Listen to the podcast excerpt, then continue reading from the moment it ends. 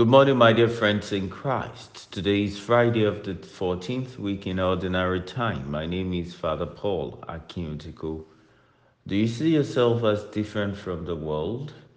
Jesus tells us, Behold, I send you out as sheep in the midst of wolves. So be wise as serpents and innocent as doves. Beware of men, for they will deliver you up to councils and flog you in their synagogues and you will be dragged before governors and kings for my sake, to bear testimony before them and the Gentiles. When they deliver you up, do not be anxious how you are to speak of what you are to say. For what you are to say will be given to you in that hour. For it is not you who speak, but the Spirit of your Father speaking through you. Brother will deliver our brother to death, and the father his child and children will rise against parents and have them put to death. And you will be hated by all for my name's sake. But he who endures to the end will be saved. When they persecute you in one town, flee to the next. For truly I say to you, you will not have gone through all the towns of Israel before the Son of Man comes. Matthew chapter 10, verses 16 to 23. Dear friends, Jesus makes a distinction between the attitude of those guided by the world and our attitude as Christians. He said, Behold, I send you out as sheep in the midst of wolves. So be wise as serpents and innocent as doves. It is striking that he did not convert the world before sending us.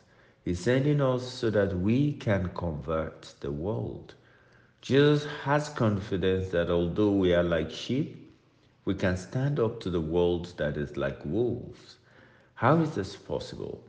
It is not a physical war, it is the war of wits. Jesus says, Be wise as the serpent and innocent as doves. Wisdom is needed because the world will try to deceive you. Innocence is valuable because the world will seek ways to accuse you.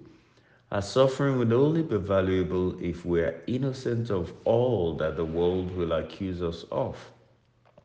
Jesus wants us ahead, saying, Beware of men, for they will deliver you up to councils and flog you in their synagogues, and you will be dragged before governors and kings for my sake to bear testimony before them and the Gentiles.